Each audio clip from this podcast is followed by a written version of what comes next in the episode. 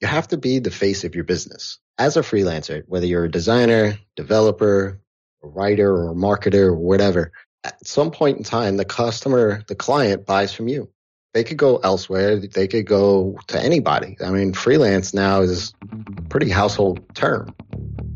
Welcome to Level Up Your Course, where we pull back the curtain on what it takes to create learning that transforms lives. You will hear stories from business owners like you who share their success and their struggles. This is not where you come to hear passive income myths, friend. This is where you learn the truth about building a profitable learning platform. I am your host, Janelle Allen, and this is today's episode. What's up, everyone? Today I am joined by Jason Resnick, business coach and email marketing specialist. He is here to share his journey and the story behind Feast, his coaching program and community for freelancers. Jason, welcome to the show. Thanks for having me. I'm excited to be here. I'm excited to chat with you too. I know we we initially connected via Twitter and I've just been checking out your stuff and really wanted to share what you're doing with the audience. But before we get ahead of ourselves, we always kick things off with the rapid five on the show. Five quick questions to help listeners get to know you. Ready? Sure. Yep. Let's do it. Number one, what did you have for breakfast? Bowl of honey nut Cheerios. Take yeah, it I'm a kid. back. that I'm was one of my favorites. Yeah.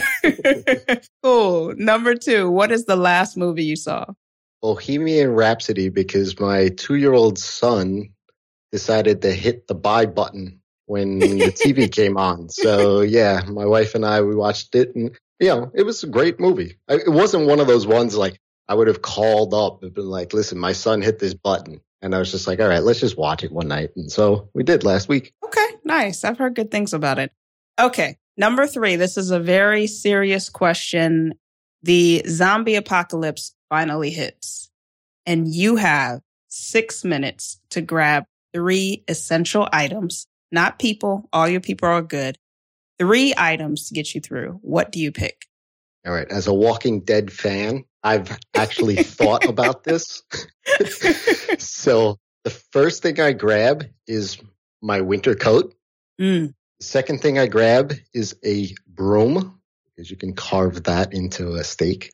And third thing I grab are my skis. Hmm, okay. Because have you ever seen a zombie in the snow before?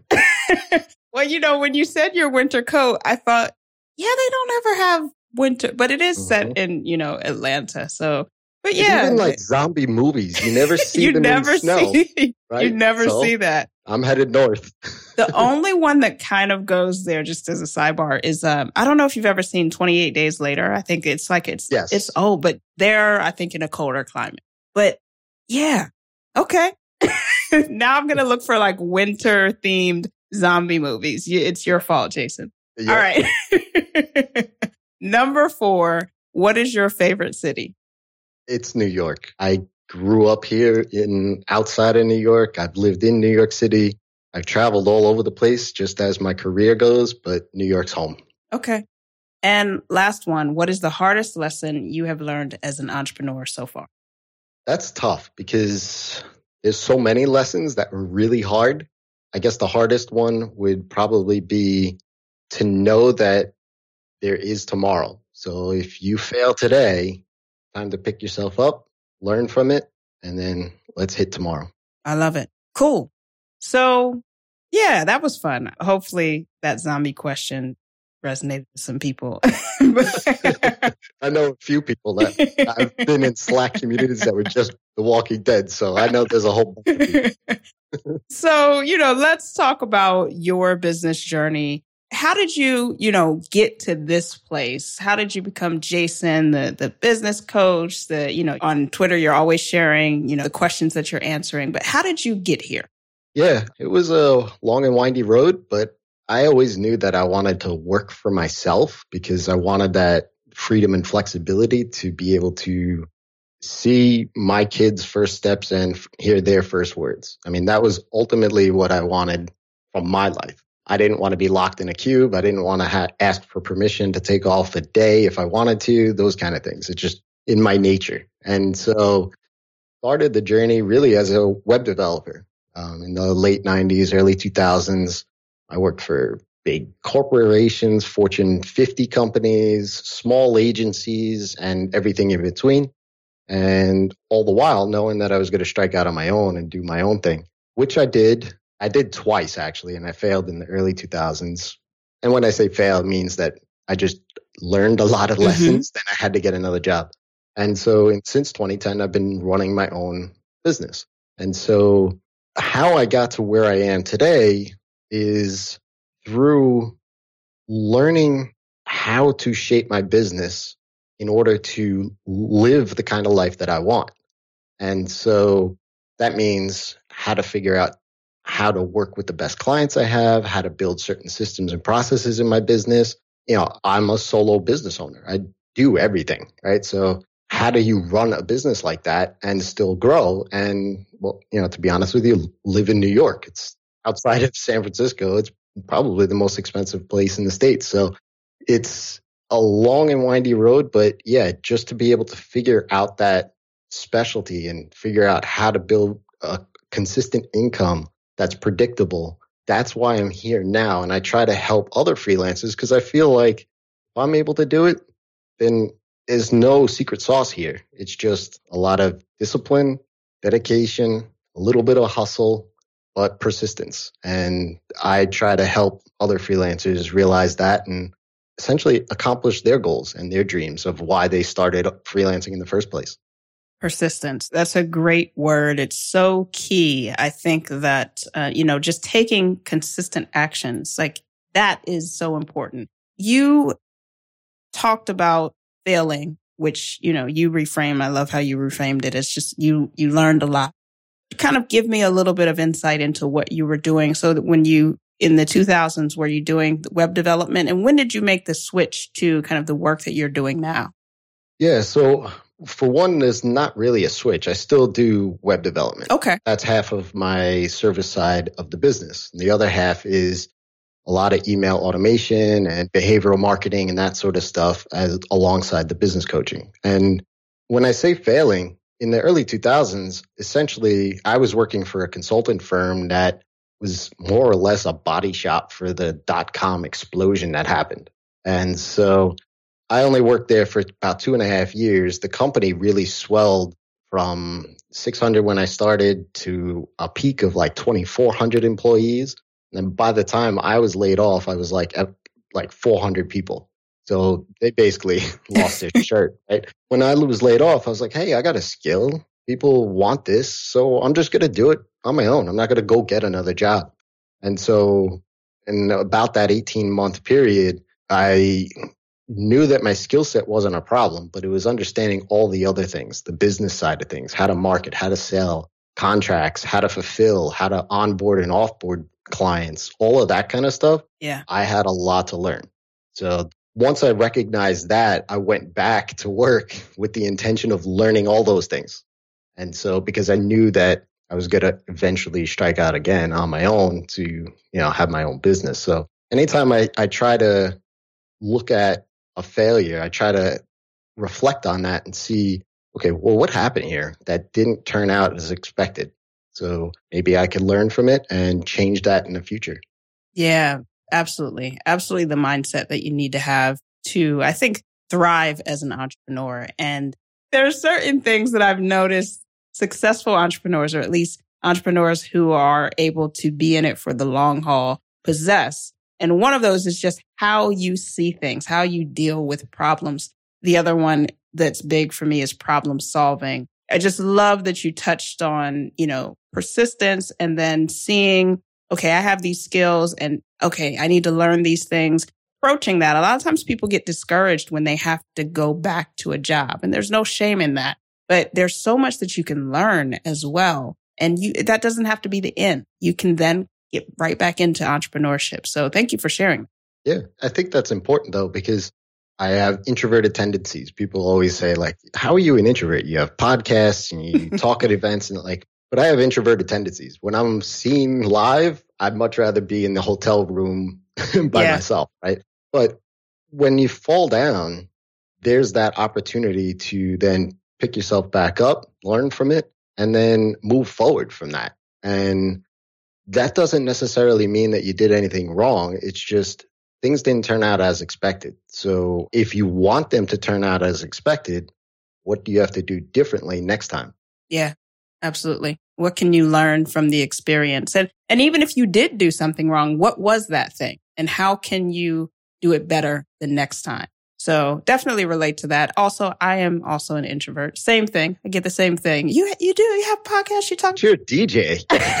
I am, but you know what? It's funny because we'll just take a sidebar. I had this conversation with my dad, and I said, you know, I was like, Dad, there's nothing wrong with being an introvert because he kind of has a negative connotation of being an introvert, even though he's one. So I said, to me, being an introvert just means that you get your energy from spending time alone that's me all day. You know, I can be around people, but then to recharge, I've got, I'm just like you. If I'm at a conference, I had to stop going to conferences because I would just go off and explore and end up back in my hotel room.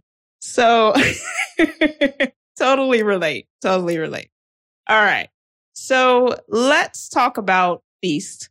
Who is it for and what problem does it solve? Sure. Feast is for the freelancer that's been in it for a little while, uh, maybe five plus years or so. Maybe three to five years is also a good time period as well. But you've been in it for a little while and you've kind of gotten over that hurdle where you are excited about projects, you have projects, you made the jump from full time to freelance, and that euphoria and that honeymoon period is over. And you wonder why you're kind of stuck in this wheel of always having to chase the next project. And what Feast is all about is, helping those kind of people specialize their business and build recurring revenue. And when I say recurring revenue, a lot of people think that it's a SaaS business or something that you charge $100 a month for or, you know, maintenance of websites. What I mean by recurring revenue is just predictable. Mm-hmm. How do you figure out your business and who you serve and the solution that you provide so that you can go market to those people and know that you have a pipeline of potential leads and potential clients that you can always market to. And so if you're stuck in that little hamster wheel where you wonder, Hey, I started this business because I wanted to spend time with my family, but I'm working 15 hours a day. Yeah. Where did I make the right when I should have made the left? And so that's what Feast is all about to help those folks. Got it. Okay. So what was your motivation for creating this program? I'm, I'm curious, you know, were you getting a lot of the same questions? What was it that kind of incited you to create this program or planted the seed in your idea? Yeah, the first thought that I would even do anything like this would was I wish there was something that I could have been involved with, whether it was a community or some other aspect when I was going through this process. And Feast is essentially the, the frameworks that I implement in Feast is essentially what I did. Mm-hmm. It's just I reflected back and tried to formalize it in a way that is digestible and you can kind of work through it. And so there was a lot of hallway talks and meetups and conferences and people were asking me all sorts of questions around how do you charge what you charge per month and live in New York and at that time I was doing a lot of WordPress development. And as I mentioned before, a lot of people think of recurring revenue in the mindset of maintenance. And at that time, it was basically WordPress, it was WP Curve and a couple of other ones out there that were sub $100 a month. And I was charging two, three grand. Yeah. And so people were asking me a lot of questions about that. And so I was like, okay, well, there's a way, like, once I started answering the questions, people were like, oh, okay, so you're not doing WordPress maintenance you're helping their business grow and you're doing other things. And exactly right. That's what my services page says, right? There's nothing about maintenance on there. And so I started getting asked all these questions and answering. And I was like, there's got to be a way I can kind of piece all of this together to help other folks do this. And then the final tipping point was when we were coming home from the hospital with my son. I, I turned to my wife and I said, So now what do I do? and she looked at me and it's so like I look back on it now and it's like, she's probably thinking, I just had a child. What do you mean? what do you do? Like, right? Like, there's a long list of things you're going to be doing. right. Like, what are you talking about? But I was thinking at the time, like, I just accomplished what my goal was. Like my goal was to build a business so that I could be home and I'm home today and yeah. I'm home now. And so I said, if I reached my goal, then I can help other people do the same thing. There's no reason that anybody can't do this. And that was kind of the, hey, let's plant the flag in this thing and, and try to help as many other freelancers reach their goals as well. Gotcha. What time period are we talking here? Well, you said your son's two. Yeah. Yeah. So I really put forth uh, an effort in Feast really at the start. It's about a year. So mm-hmm. December of 2017. Yeah. Okay. Cool. So what did the early days of Feast look like? You know, I know with a lot of course creators, myself included, sometimes you run a pilot or a beta until you feel like the program hits a, hits a stride and you really get everything honed in. So what did it look like early days for you? Sure. So the genesis of it was a paid webinar. It was a, a paid workshop, a two day workshop that I ran. And I did that because prior to Feast, I had tried to build a product that launched to crickets. So I didn't want to build anything yeah. that nobody was ready for, even if they said that they were. I wanted to actually see somebody say, I'm willing to invest in this thing. And so I just sent out an email to my list and I said, Hey, look, I'm running this two day workshop and it costs, I think it was like 200 or 250. And I ran it and I said, if I could get 10 people into this thing, then it's good enough for me to actually start building this thing. Yeah. And so I ran that and I got 10 people. I think there was actually 11 and I got them in. We ran the two day workshop. It was two hours each day and it was over Zoom. Like it wasn't an in person workshop or anything like that. And what I got out of that was what I intentionally ran was the first two modules of Feast. Yeah. And what I got out of that was a ton of feedback, a ton of testimonials, a ton of language that it wasn't mine, it was theirs. And my sales page was essentially built from that. And so that's how it worked early. And I just said, look, you guys are my founding members, so to speak. So you'll just be grandfathered in for life. As long as Feast is here, you guys get all the benefits of that. I love it. Yeah. You know, because so often new course creators, even if they have a, a successful, profitable business or, you know, or if they're just getting started, but they think that they have to create this huge castle, right? You just got to build everything. And I love that you started simple. You know, you started with a webinar, you validated that there was demand, that people would pay money for what you were creating. And then, like you said, afterwards, you got all of these testimonials and, and your, your sales page is basically built and you have a thriving community of people so that when you build it out and people join the community, there's already some engaged participants there. Yep, exactly right. And I didn't think about the actual sales page like side effect of it. Yeah. It was just I wanted to hear the language, and that was based off of me figuring out my services too and how to speak to leads. I wanted to hear the words that they use, the problems that how they form their problems, and just really get as much feedback as possible. Yeah, definitely. Cool. So what is the program goal? In other words, what should participants, learners be able to do or accomplish after going through the module? at a basic level, they should be able to craft a services page and be able to send that services page out to leads, clients, and say, here, this is what I help, can help you solve. This is the problem that I can help you solve. And this is how much it costs. Yeah. Okay. So speaking of the modules, can you walk us through the program structure at a high level? What's included? Sure. And I've heard this of your guests before is like a lot of it is mindset. It's like getting mm-hmm. out of mm-hmm. your own way. Yep. So there's a couple of modules in there that kind of talk about that. And it runs you through essentially a framework that I ran myself through when I was struggling the second time. It was, this was in like 2012 ish when I was like, okay, I got to figure out what I'm doing in my business wrong. And I was really reflecting on kind of who I was working with, who I didn't want to work with, the kinds of projects that I wanted to work on. It's basically a four quadrants kind of exercise. Mm-hmm that you spend a good hour of deep thinking on and really come out of the end of that with a list of red flags to watch out for clients and a list of really, if you read between the lines, your new client. These are the clients that you go after. These are the types of projects that you go after because these are the kinds of solutions that you provide. And that's the first couple of modules. And then after that, it's all about how you go get those projects. So setting up some of the systems in your business in order to do that, how to market them, how to, you know, figure out your price, which is a big issue with a lot of freelancers, especially developers and designers, because you tend to look at your colleagues for that. Like, oh, I should be charging $100 an hour or $150 an hour when you really should be looking at your client. Yeah. What's the ROI on the client getting right. from your work, right? So I teach a lot about how to price anchor yourself to the ROI of the client. And then at the end, there's, a, I mean, there's a ton of boring stuff in there about documentation and tracking your time so that you know what you can automate and what you can't and what you may have to offload, things like that.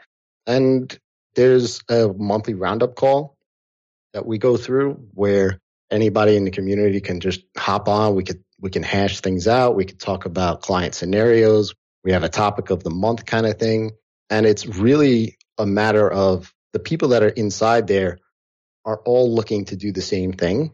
And I kind of like curate the people that come in there mm-hmm. because I want that community to not only, I don't want to say drive, but I want them to be able to help each other. Yeah. Right. Because if one person's a couple steps ahead, well, they can give examples outside of myself. Yeah. Right? And they can help in that way.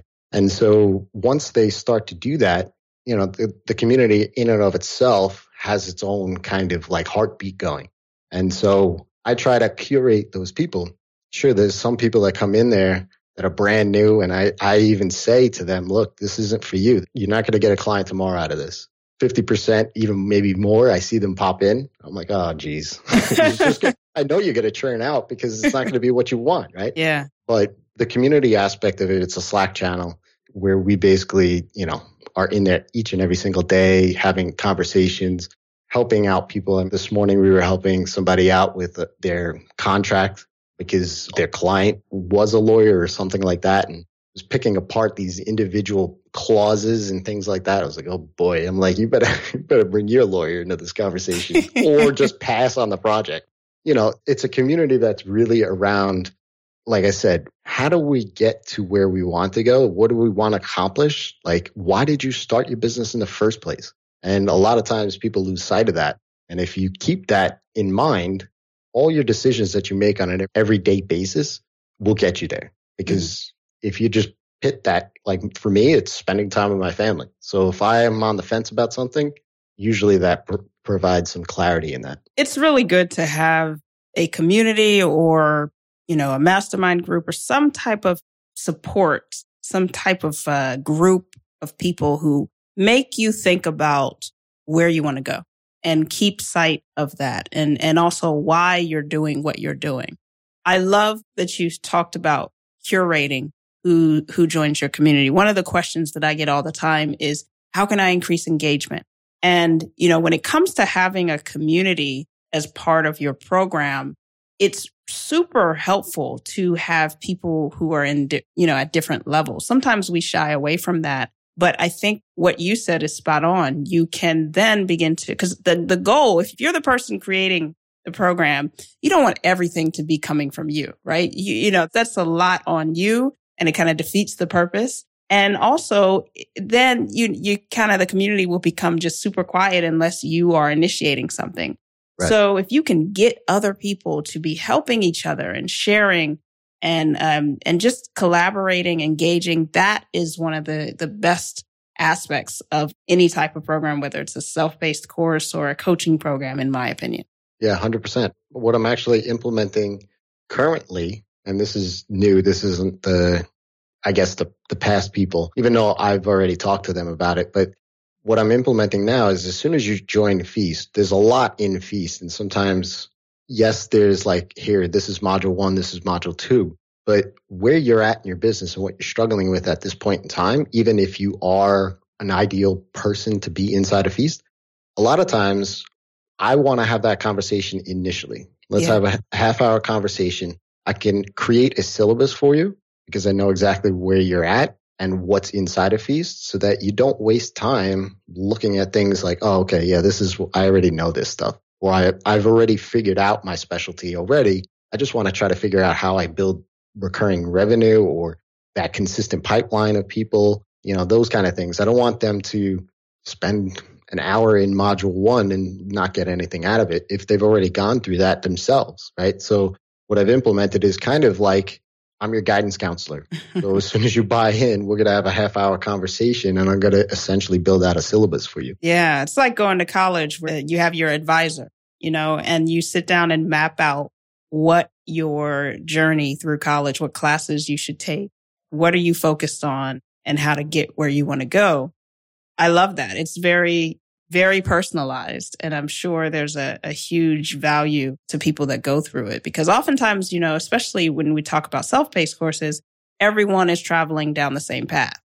And when you have coaching programs, it's that's one of the best things about coaching programs, in my opinion, is you have that human interaction. So you can make recommendations for people, which is really powerful. So you call it a roadmap. Speaking of kind of taking that motif, where do people get stuck along the road and how do you support them?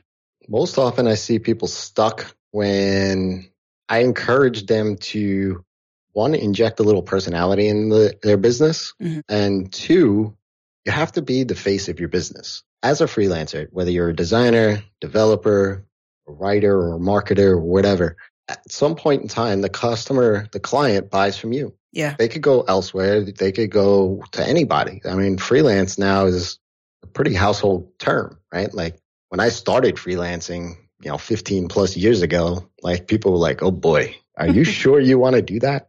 And there are people that don't want to be the face. They don't want to get on podcasts. They don't want to put themselves out there where they feel vulnerable, right? And it could be just even writing blog posts or be on social media or, or anything of that nature. And people do get stuck there. And what I try to do is I try to encourage them to say, look, just because you hear me or anybody else on podcasts or see somebody on YouTube, I don't do YouTube or write blog posts doesn't mean that that's something that you have to do. Find what your medium is, but you have to be out there. You have to be where your customers are going to be. Otherwise, you're just going to be sitting in your house and not going to get any business. I yeah. Mean, that's where the hard hustle, the persistence, that's where all of that stuff exists. And you kind of have to figure out your way through that in some way. And I try to encourage them in any way to get over that imposter syndrome because they are the expert. Their clients are hiring them because their clients don't know about this stuff. So that's your skill set. It would be like if, as if you got a full time job. They hired you because they have a need and you have a skill to fulfill that need. You know, it's what you said earlier, just that mindset piece. I was nodding my head when you were talking because I literally get a question similar to what you described about what type of content should I be creating? What, what marketing channel should I be using? And like you said, at the end of the day, there's so many options. You have to figure out what resonates with you and your audience but the most important thing is you have to be doing something. You have to take action. And, you know, there's a lot of people who, when you really boil it down, that's the struggle. It's not which one. It's, are you taking action? Are you consistently moving in the direction and, and creating? Yeah, 100%. And when I get those questions, I say, well, what was the last question that a client asked you? Because that's a blog post. Yeah. Because if the client's asking you, then leads are going to ask the same question. And so I said, look in your email, look at, yep. look at your, you know, phone conversation or whatever that you have with your clients or leads. Note what questions you're being asked of. And that's what you turn around into podcasts like myself. I have a daily podcast where all I do is answer a question. Yep. Write a blog post, you know, because that's what people are searching for. They're searching by forming a question into Google. And if you have the answers, put it out there. Yeah. It's one of the reasons why I always recommend people to have an email list because one of the best and easiest things you can do is, you know, have a welcome email that goes out and ask people, you know, what are your challenges right now? How can I help? What are you dealing with? And for me, when I first started, that gave me so much content. I mean, even to this day, you, I still get questions. So that's right on point. You know, people struggle with what to create and it's just looking at it from a different angle and saying, okay, what questions are people asking me all the time? Yep. Yep. Cool. You talked about where people get stuck and how you support them in that. Are there any final insights that you have when it comes to uh, with just what you learned about creating this program that you want to share? For me, anyway, and how I'm wired, be genuine. Like if I'm running that community and, you know, I'm looked at as the leader of that space, and I said leader with air quotes there, you have to be honest and genuine, not just with yourself, but with them as well. So I try not to sugarcoat things. I mean, that's just my way of things. It could be the New Yorker in me. I don't know. Yeah. But I tend not to sugarcoat things. Even like I said earlier, is that, you know, like I have a little chat widget on my website and I get pinged like, hey, is Feast going to help me? And then I dig in a little bit and then I tell them yes or no. And then even when I say no, people buy in. I said, why'd you buy in? I told you not to buy. There's no, you're not going to get what you want out of this thing. They're like, well, you were so honest with me that I want to know what's back here. Yeah. but to be honest, and when I say that is, is that I still do everything this day, what I teach, right? So there are a lot of folks out there that build courses and then they just work on the course and some of the strategies and tactics and especially in the service industry change so frequently and, and so fast that what I did for marketing for freelance, you know, three and five years ago is not going to work today. And what I'm doing today is not going to work a year or two from now. And for me to essentially give advice and help folks get to where they want to get to I still feel that I have to be a part of that community doing the actual work. So that for me is what I always strive to. I enjoy doing the services work anyway. So it's just, you know, it's natural in that way. But for me, as far as the community, the coaching platform and everything else goes, if I'm helping somebody, I want to make sure that quote unquote dog fooding it as well. Yeah.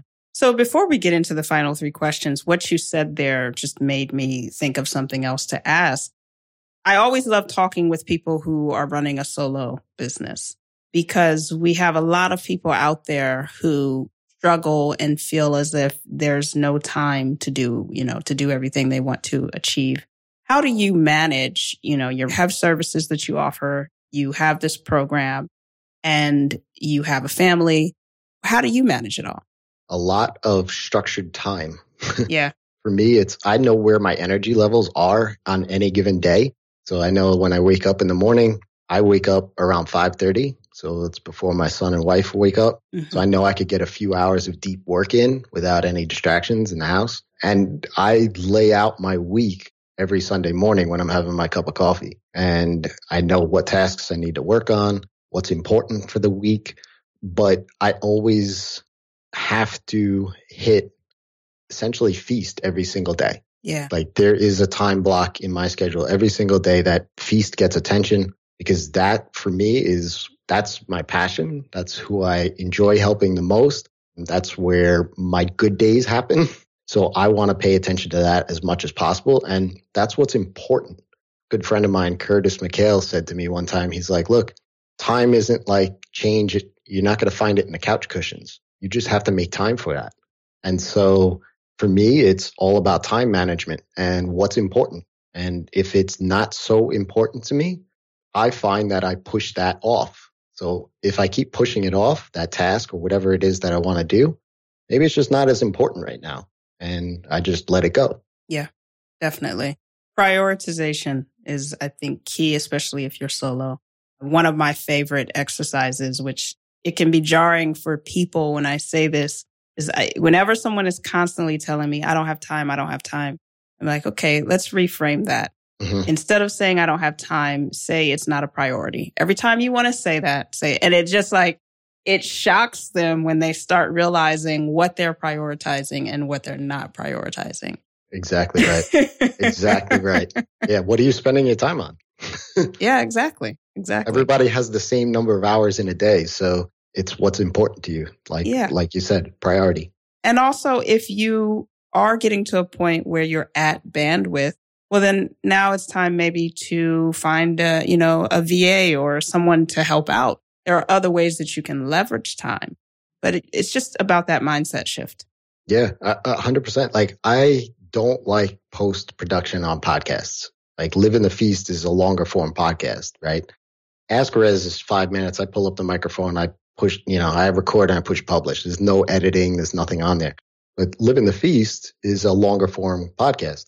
I realized how much time I was putting into all the editing and all the show notes and all this and that and the other. And I was like, oh, I just don't want to do this. I'd much rather spend that time doing the podcast. So I found somebody to handle all that for me.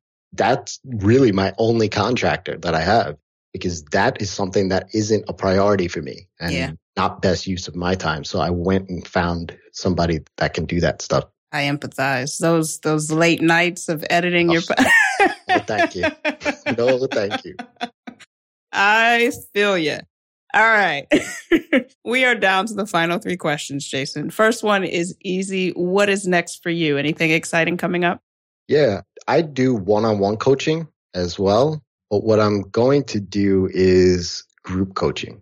Yeah. So this year for me is really structuring that out and launching that in this quarter, Q1, to help those folks that may be in between feast and one-on-one coaching because I get a lot of inquiries about one-on-one coaching and maybe it's out of reach for them or they don't have the dedicated time. But for what it is, is the group coaching allows me to help four or five people at a time where they're all similar. They're all very much in the same place to, and uh, hopefully as a group, we can overcome those problems.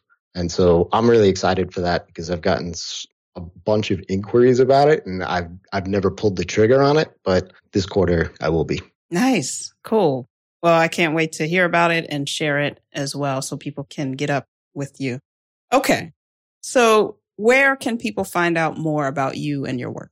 Sure. Twitter works at rezzz with three Z's, or you can head over to rezzz.com. That's also with three Z's. And if you're interested in hearing a little bit more, opt into my newsletter. In exchange, I'll give you a, a sequence that essentially helps you find the best clients and get those clients. I interact with my email list more so than anything else. So that's where I would learn out loud. That's where I give my best tips and or I shouldn't say it's exclusively there, my best tips, but that's where I share it with them first. So if you want to be first to hear about this stuff, that's the best place to be. Got it. All right. Last question. What's your why? Why do you get up and do this work every day? Yeah, I'm pretty sure you could probably figure that out, but it's, yeah, it's to spend time with my family. You know, to be able to take off a random Tuesday afternoon because it's sunny out and go outside and enjoy life and just have that time, freedom, and flexibility. Yeah, definitely. Well, Jason, thank you so much for sharing. I can't wait to to just share this with my audience. And there's just so many insights, especially for freelancers. I can tell that this is going to be a popular one. Thank you so much. Yeah, thanks for having me. Hey, so really quickly, if you are listening to this interview and you're thinking to yourself, you know, I've got questions, I have challenges, I'm a freelancer, I don't know whether or not I should, how to price or how to run my business or whether I should be the face of my business. What systems and processes should I use? If you just have tons of questions, Jason and I recorded a bonus segment to help you get some clarity there. So check that out. You can find it very easily just by going to get.zencourses.co slash extra. Once again, that is get.zencourses.co slash extra. And you will get access. If once you opt in, you will get a link to listen to the bonus segment and get answers to those pressing questions. All right, my friends, that is my time. Remember, before you can level up your course, you must first level up your mind. As always, thank you for hanging out with me for another great episode. I do not take it for granted. I am Janelle Allen, and this has been Level Up Your Course. Peace.